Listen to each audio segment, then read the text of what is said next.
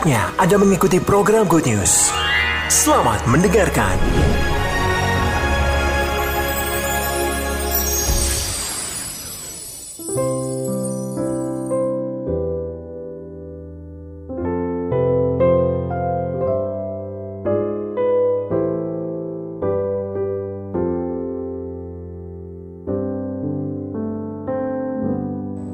Sekali lagi Tuhan merindukan agar saudara dan saya sebagai gereja Tuhan memiliki kerinduan yang sangat untuk suka berdoa, suka memuji, dan suka menyembah Tuhan. Sebab dengan tiga perkara itu saudara sedang menyatakan bahwa Allah lah Sang Khalik yang berdaulat atas kehidupan ini. Dan saudara semuanya menaruh pengharapan hanya kepada dia. Allah yang hidup. Semua berkata, amin. Saudaraku yang kasih Tuhan, sekali lagi tingkatkan kerinduan untuk menyenangkan hati Tuhan. Karena dengan doa, pujian, dan penyembahan, ibarat Tuhan itu sedang atau belum melihat atau belum memperhatikan saudara. Tetapi ketika dia mengetahui saudara sedang berdoa, dia akan berhenti dan melihat, memperhatikan saudara.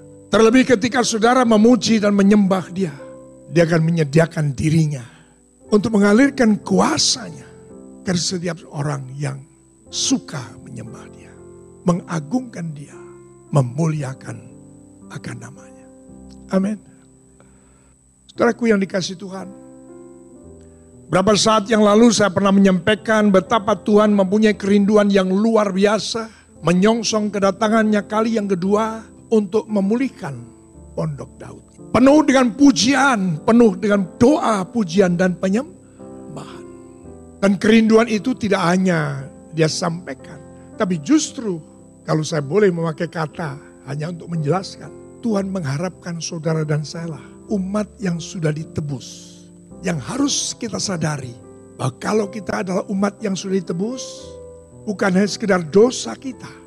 Tapi kita sudah ditebus untuk menjadi milik kepunyaannya. Dia merindukan umat yang ditebus itu menyatakan kemuliaannya. Melalui apa? Doa, pujian, dan penyembahan. Dengan demikian saudaraku itu hal itu bukan hanya akan terjadi buat diri saudara. Tetapi dalam himpunan seperti ini. Bukan sekedar saja dia akan hadir di tempat ini.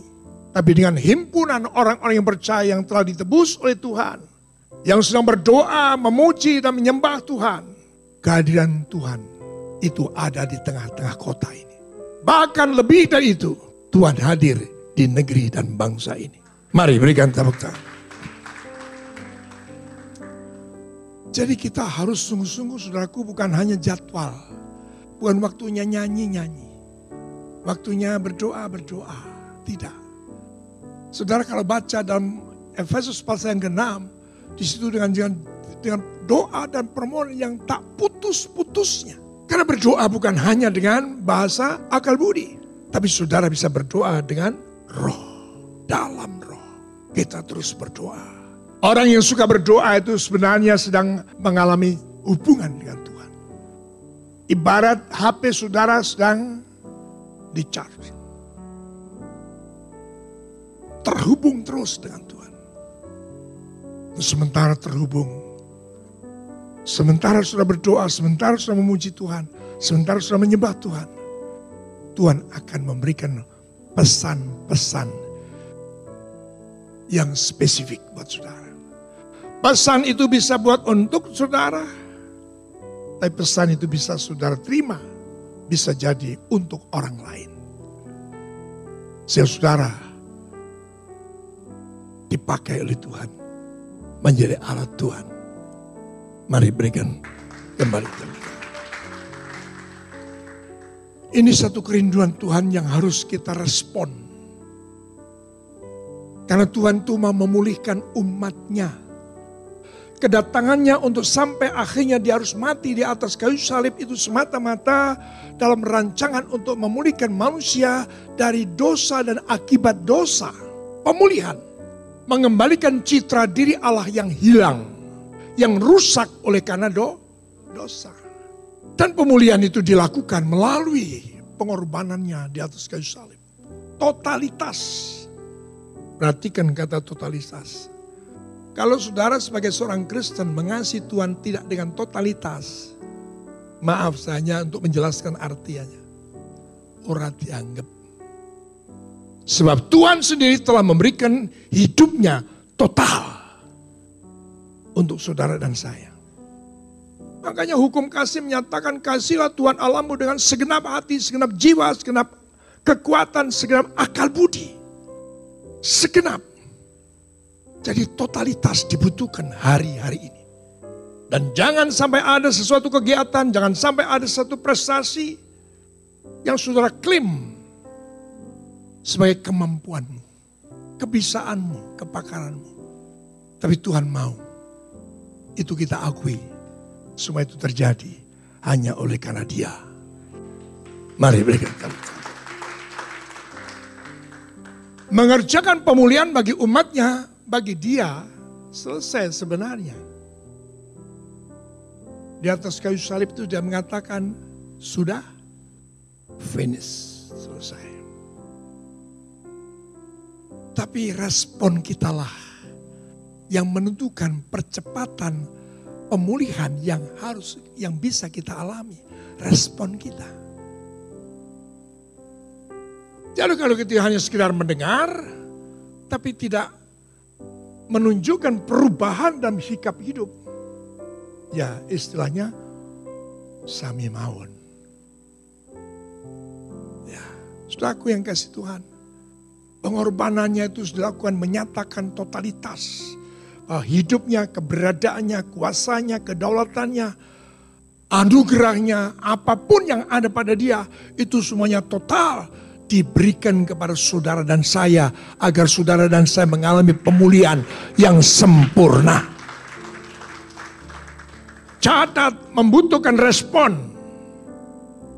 Catat itu. Jadi jangan hanya tahu tapi tidak ada respon.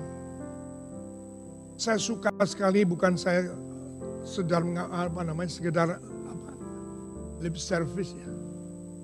Tapi saya akui contoh dari pemimpin kita sekarang ini tidak gembar-gembor dengan rencana-rencana dan sebagainya. Tapi dia eksekusi, eksekusi, eksekusi.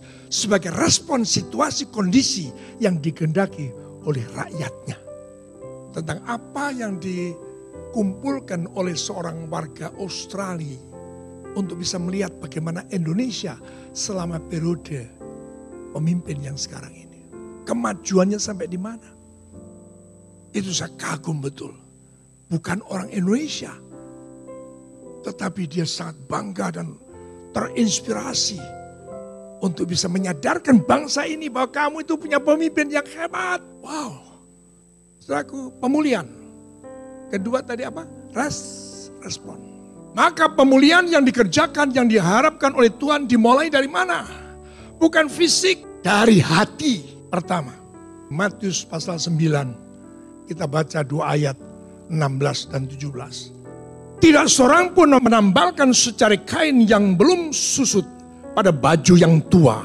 Karena jika demikian kain penambal itu akan mencabik baju itu. Lalu makin besarlah koyaknya. 17. Begitu pula anggur yang baru tidak diisikan dalam kantong kulit yang tua. Karena jika demikian kantong itu akan koyak sehingga anggur itu terbuang dan kantong itu pun hancur. Tetapi anggur yang baru disimpan orang dalam kantong yang baru pula. Dan dengan demikian terpiarlah keduanya. Berikan tepuk tangan begitu Yesus. Hatinya dulu respon untuk membenahi hati. Karena Jeremia 17 ayat 9 mengatakan betapa liciknya hati manusia. Respon. Tidak hanya ngerti tapi tidak dilakoni. Betapa liciknya hati. Betapa licik daripada segala sesuatu, daripada segala sesuatu. Kantong yang apa lama akan rusak hancur. Kita bisa punya pengertian, oh Tuhan mengendaki Tuhan begini. Dan kita bisa membagikan yang lain, bagikan, bagikan. Tapi ternyata kita juga tidak mengalami pembaruan. Itu apa yang kita beritakan hanya ilmu pengetahuan saja.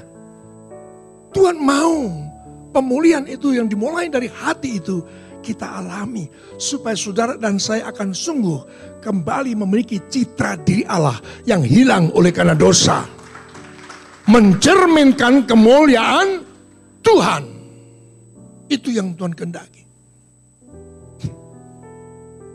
Saudara yang dikasih Am Kristus Yesus Tuhan. Kembalikan Matius yang tadi itu 9 ayat yang oke. Okay. Begitu pula anggur yang baru tidak diisikan pada kantong kulit yang tua. Karena jika demikian kantong itu akan koyak. Sehingga anggur itu akan terbuang dan kantong itu pun hancur. Ya. Saudaraku yang dikasih Tuhan, sering kali kita ini berbenah itu dari hal yang kelihatan. Padahal Tuhan mau supaya segala sesuatu dimulai dari yang tidak kelihatan. Dia sering ingatkan dengan sangat sangat apa? Seperti sesuatu yang friendly, sesuatu yang tidak garis bawahi atau dianggap sebagai hal yang penting begitu ya. Seringkali dia berkata bahwa manusia melihat apa yang dilihat mata, tapi Tuhan melihat apa yang ada dalam hati. Itu kita hafal. Ya. Tapi sayangnya tidak kita sadari dan tidak segera kita berlaku. Tuhan menghendaki supaya kita pulih. Ya. Tapi ternyata kalau saya lanjutkan terus ya, pulih setelah kita to tobat. Jadi obatnya pulih itu T obat. T obat. Itu obat untuk pulih. Ya. Bagaimana gambaran pertobatan yang dikehendaki oleh Tuhan sudah bisa membaca dan begitu banyak ayat yang dikatakan dengan Aku akan memberikan kepadamu hati yang baru, roh yang baru. Oh luar biasa. Untuk ayat itu hafal. Tapi pertanyaannya apakah kita sudah alami itu? Kalau sudah alami, pastikan bahwa saudara tidak perlu didorong-dorong. Tidak perlu ditarik-tarik. Tidak perlu diintimidasi. Sudah dengan sadar karena memiliki hati yang baru. Punya keinginan yang baru. Yang juga saya sampaikan di tempat ini. Sudah waktunya kita tidak berdoa lagi untuk kepentingan kita. Sudah bukan waktunya lagi kita untuk beribadah ataupun yang lain. Hanya untuk kepentingan pribadi. Tapi harusnya sudah waktunya untuk kepentingan orang lain. Jangan takut saudara akan tidak mengalami apa pemenuhan kebutuhan. Wah saya masih punya banyak kebutuhan ya Pak.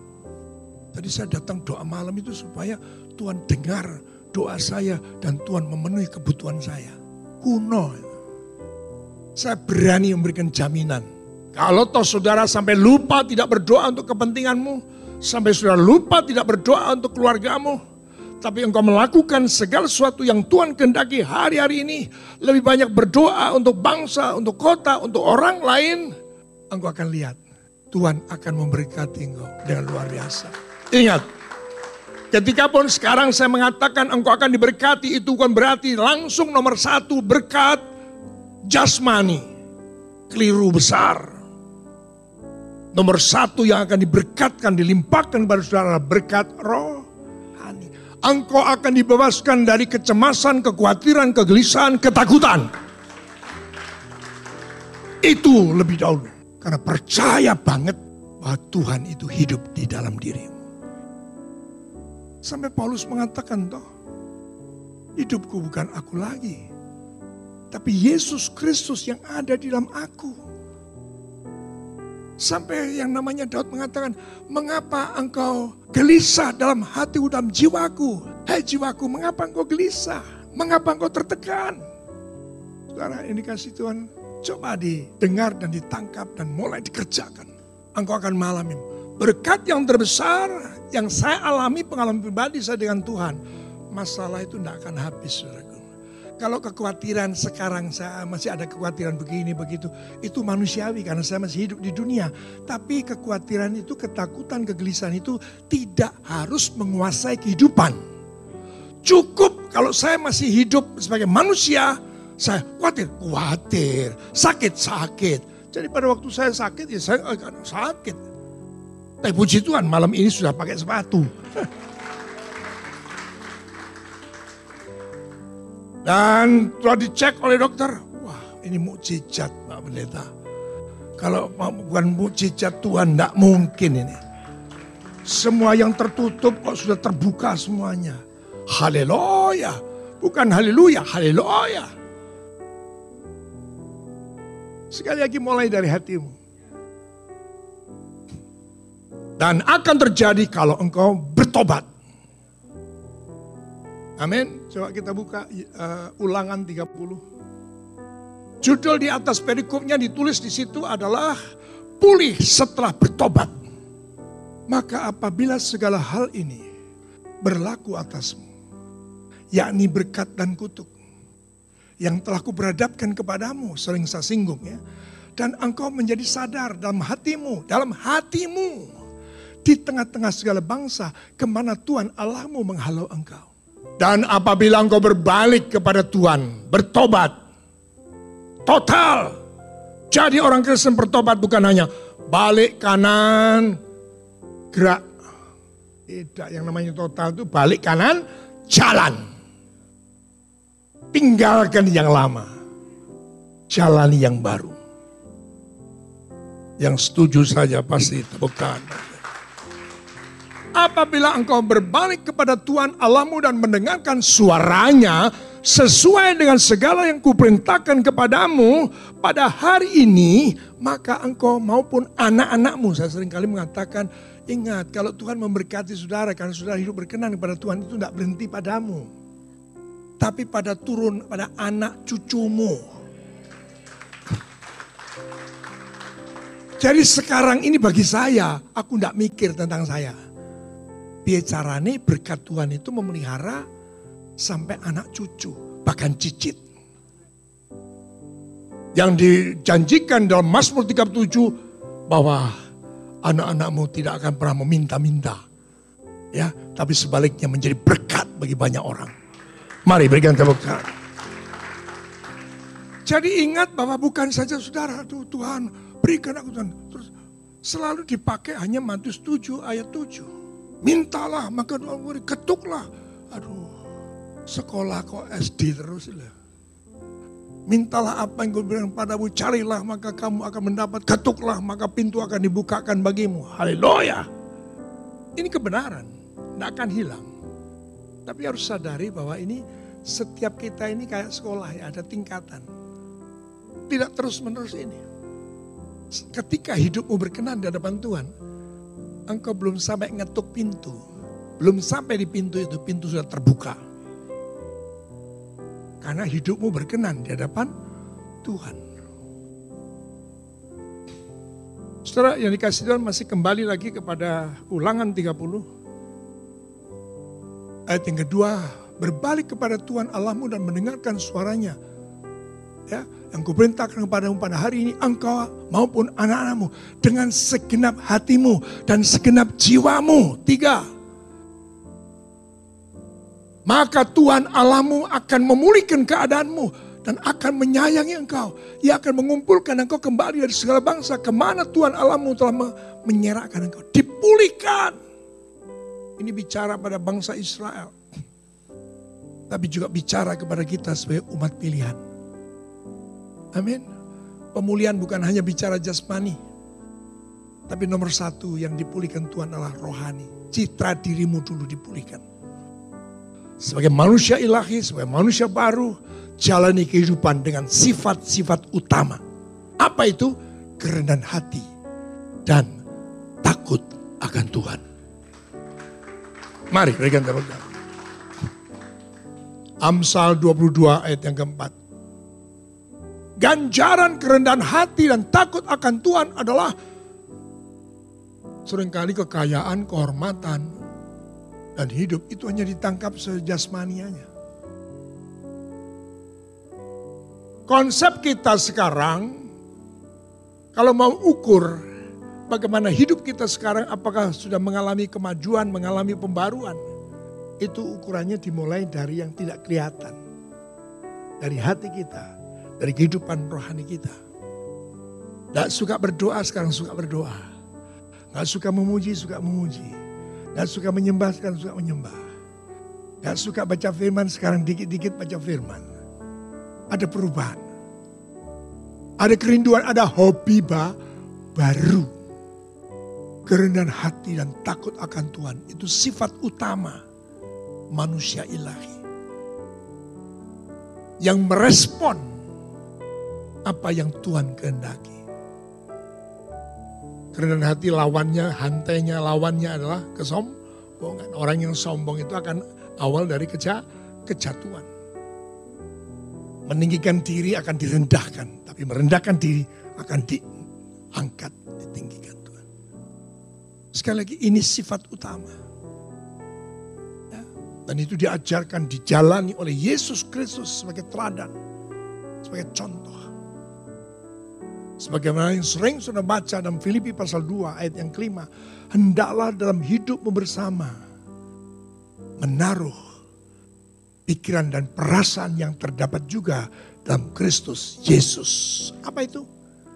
Yang walaupun dalam rupa Allah tidak menganggap kesetaraan dengan Allah itu sebagai milik yang harus dipertahankan. Sebaliknya, melainkan dengan mengosongkan dirinya sendiri dan mengambil rupa seorang hamba dan menjadi sama dengan manusia.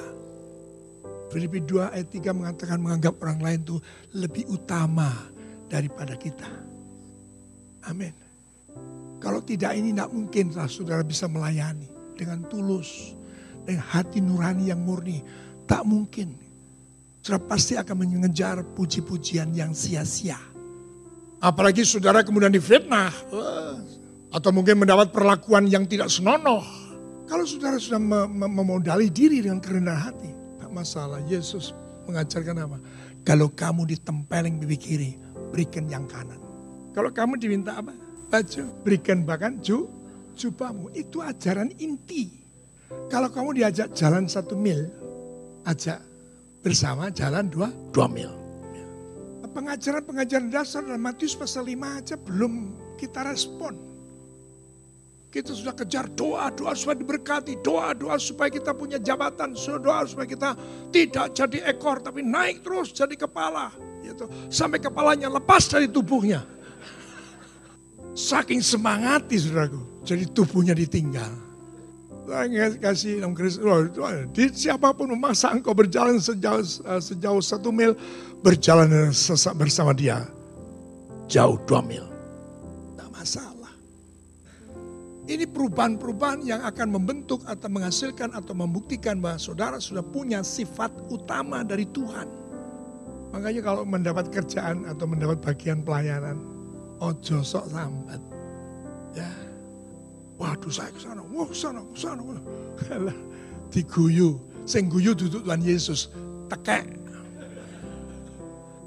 Tapi itu anugerah. Sampai-sampai ya Paulus mengatakan supaya aku mendapat upah. Upahku apa? Memberitakan Injil tanpa upah. Jadi kalau sudah mengerjakan pekerjaan Tuhan, jangan harap itu ada pujian. Kalau engkau mendapat pujian dari manusia, engkau tidak akan dapat dari Tuhan. Tapi ketika manusia tidak memuji engkau, Bapa di surga sibuk mempersiapkan berkat buatmu. Sampai bejanamu tidak akan muat. Ya. Saudara yang dikasih yang Kristus, Yesus Tuhan. Jadi kembali kepada ganjaran 22 ayat yang keempat. Ini yang harus kita apa, pastikan sudah harus ada pada kita. Harus itu, itu syarat utama. Nanti yang lain-lain itu nyusul.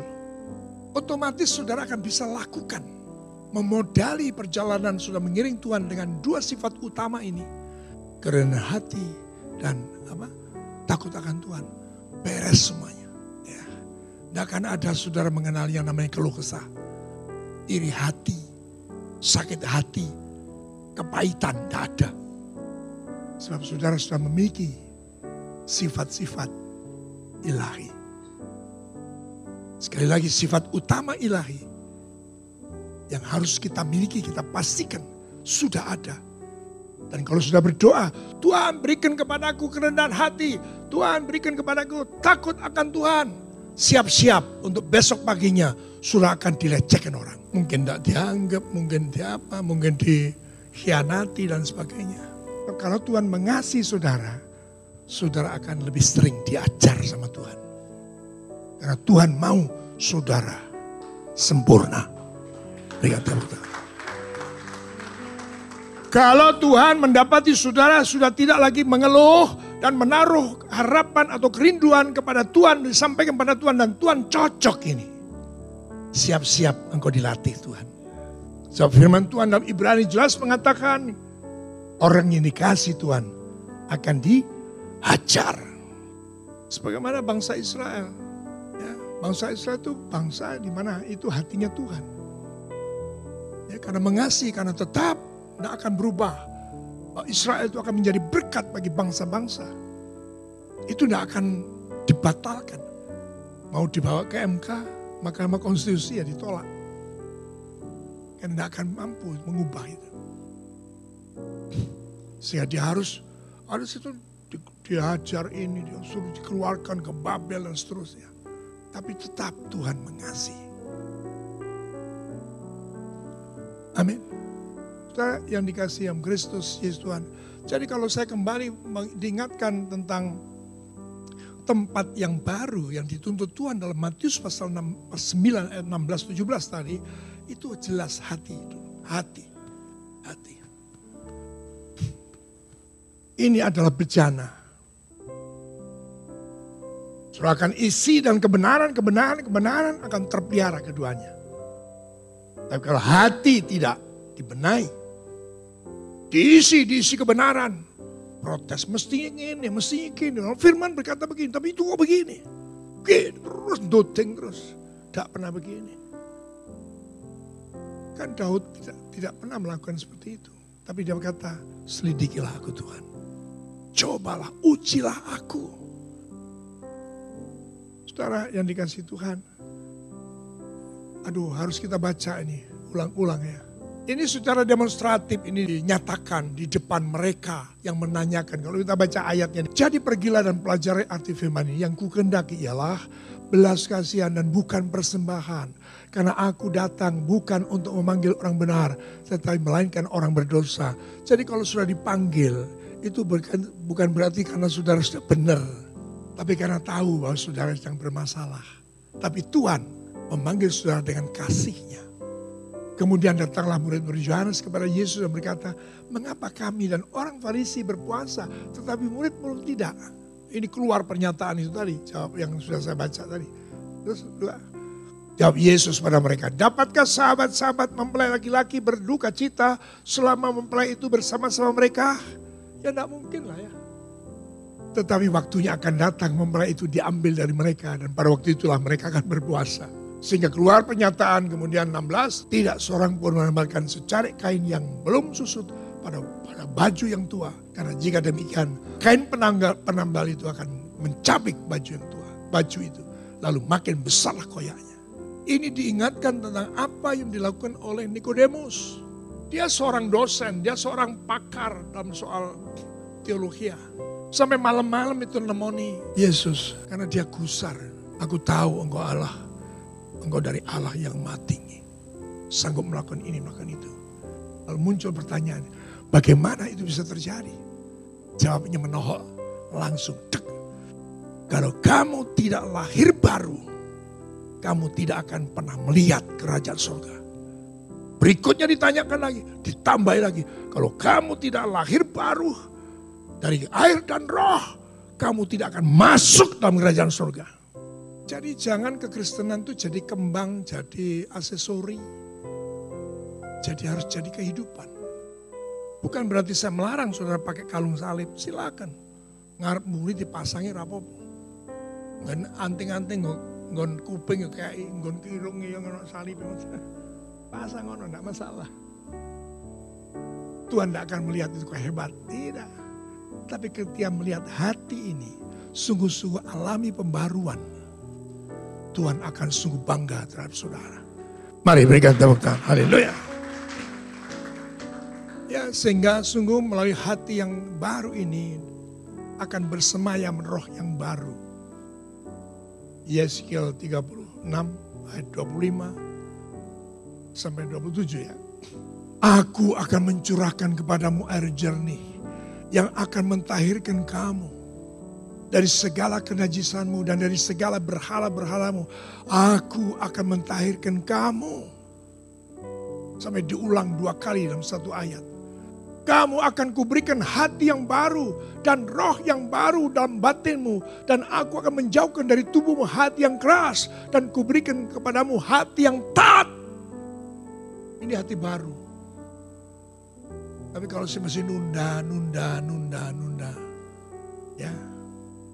Mungkin taatnya itu masih kurang T di depan atau kurang T di belakang. Atau mungkin kurang A A-nya cuma satu, kira-kira begitu ya. Jadi saudara masih punya pengharapan gitu ya. Kayak nambahi A atau nambahi T di depan atau di belakang. Gitu. Jadilah. Ya. Rohku akan kuberikan diam dalam batinmu dan aku akan membuat kamu hidup menurut segala ketetapanku dan tetap berpegang pada peraturan-peraturan dan melakukannya. Waduh, totalitas tergenapi. Itu dampaknya saudaraku. Jadi ini sebenarnya apa yang saya sampaikan ini sebenarnya juga menceritakan atau menjelaskan tentang menjadi serupa dengan dia. Itu bukan kok akhirnya saudara menjadi Tuhan. Cara hidupnya dia, penderitaan yang harus dia alami, itu harus kita alami. Menuju kepada sifat-sifat ilahi untuk bisa kita mi, miliki. Aminnya semua dalam hati. Tepuk tangannya juga dalam hati saja. Maka saudara yang dikasih yang Kristus Yesus Tuhan, mari di awal saya akan sampaikan kalau sungguh-sungguh kita ini mengerti akan rencana Tuhan yang saya sering selalu sampaikan, seperti ketika saya harus mengajar di pastor teaching, saya sebenarnya pada pastor teaching itu selalu mengajarkan tentang peta kehidupan. Tidak ansih pada masalah. Apa saya ikut tahu, saya masih punya masalah, materinya tidak menjawab masalahku. Setiap firman yang keluar dari mulut Allah dikatakan oleh perwira Kapernaum, hambaku akan sembuh. Amin. Itu namanya hati yang baru. Hati yang baru, roh yang baru, melahirkan sifat-sifat ilahi, sesuatu yang baru. Sehingga saya katakan di depan tadi, kita semua harus ngerti apa yang Tuhan kendaki sih. Sampai-sampai dia itu rela datang ke dalam di, di muka bumi untuk menjadi serupa dengan kita, menjadi apa menjadi sama dengan manusia dan menja, mengambil sebagai seorang hamba sampai seperti itu. Bahkan tidak berhenti di situ toh sampai mau menderita, sampai mau mati di atas kayu salib. Karena dia Allah, dia lahir lagi, bangkit lagi. Tapi kematiannya itulah yang harus kita beritakan, yang harus kita alami. Untuk membuat kita ini bertobat. Untuk membuat kita ini memiliki hati yang baru. Jadi targetnya adalah agar setiap saudara dan saya memiliki sifat-sifat ilahi yang terutama dalam, hal ini adalah kerendahan hati dan apa? Takut akan Tuhan. Sekali lagi yang dari depan tadi totalitas. Yang keempat respon. Respon. Rindu untuk dengar firman, rindu untuk dengar firman sampai catatannya penuh. Tapi tidak pernah dijalani, dijalani. Nah buat apa? Bisa nangkep sesuatu tepuk tangan panjang bagi Tuhan Yesus.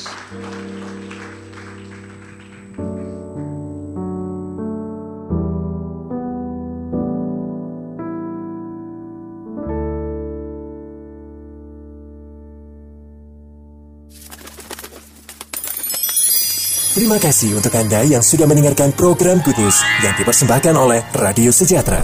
Untuk Anda yang rindu mendapatkan layanan konseling dan dukungan doa, silakan menghubungi hotline 0812 33 33 6392. Para konselor dan para pendoa Diaspora Sejahtera Caring Ministry siap untuk melayani Anda.